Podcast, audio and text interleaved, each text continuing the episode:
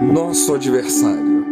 Sede sóbrios, vigiais, porque o diabo, vosso adversário, anda em derredor, bramando como leão, buscando a quem possa tragar. 1 Pedro 5,8 O objetivo maior do diabo é ceifar a vida das pessoas. Quando falamos especificamente sobre a igreja, o corpo de Cristo, percebemos que ele faz isso de muitas formas, mas a principal delas é através do esfriamento e consequente enfraquecimento dos irmãos. Quando ele consegue esfriar e enfraquecer a igreja, os irmãos não conseguem mais vencê-lo, e ele terá sim a facilidade para roubar, matar e destruir quem ele desejar. O versículo da primeira epístola de Pedro explica bem o desejo do diabo.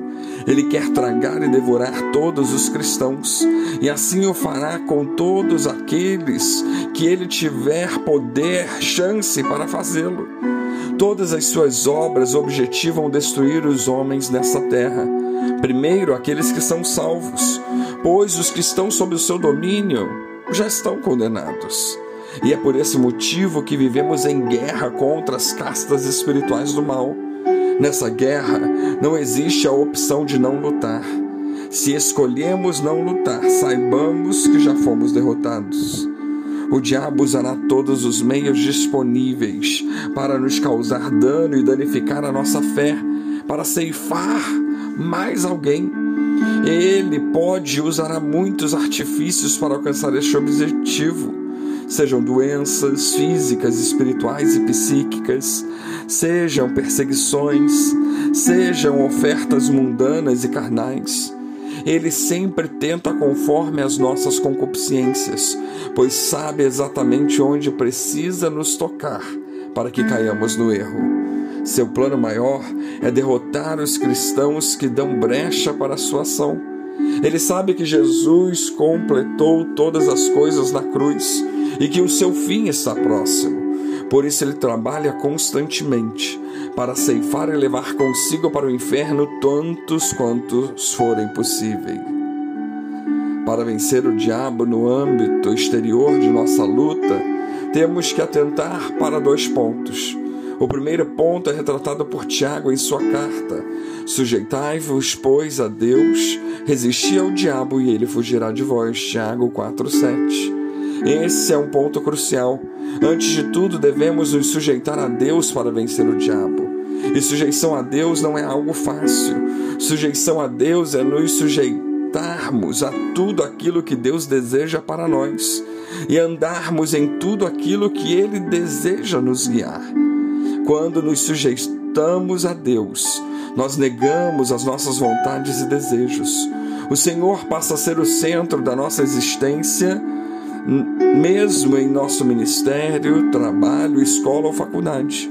O simples fato de entrar na faculdade ou escolher um trabalho passa a ser sujeito aos desígnios de Deus em oração.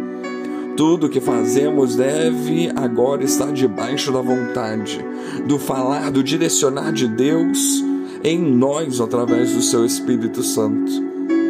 Muitos consideram que maturidade é omissão, é deixar que Deus de alguma forma lidere nossa vida de maneira alheia à nossa pessoa. Entretanto, não devemos ser assim. O Espírito testifica em nosso espírito a todo tempo acerca daquilo que devemos fazer para agirmos conforme o desejo de Deus.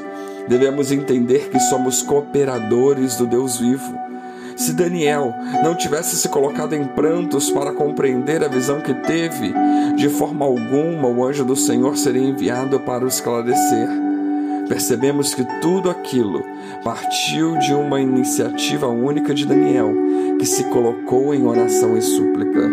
Da mesma forma, a nossa fé deve ser atuante, isto é, se sujeitar a Deus de maneira prática, buscar com um coração puro o Senhor e perguntar: Senhor, qual é a tua vontade para mim hoje? Faz em mim tudo aquilo que o Senhor deseja. Essa tem que ser a nossa busca diária. Se nos sujeitarmos a Deus, então, naturalmente iremos resistir contra as castas demoníacas que atuam nos ares. não podemos tentar resistir ao diabo de outra forma. Temos que resistir através da oração, submissão a Deus, pois é assim que Deus pode nos guiar e nos fortalecer. A nossa luta espiritual contra as castas demoníacas, mesmo a situação defasada das denominações, pode ser levada a Deus em oração, assim como Daniel fez e orou ao seu Senhor pelo seu povo. Resumindo, resistir ao diabo se torna simples se nos submetemos a Deus em oração, jejum, santificação.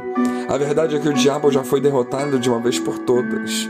Se ainda não o vencemos, é porque ainda não entendemos quem somos em Deus e não assumimos nossa natureza. Ou seja, temos que lembrar que somos reis, sacerdotes, nação santa, povo escolhido, carvalhos plantados para sempre de geração em geração. Por isso não temos que temer, mas temos que, para resisti-lo, estar sujeitos ao Deus Todo-Poderoso. Que Deus nos abençoe.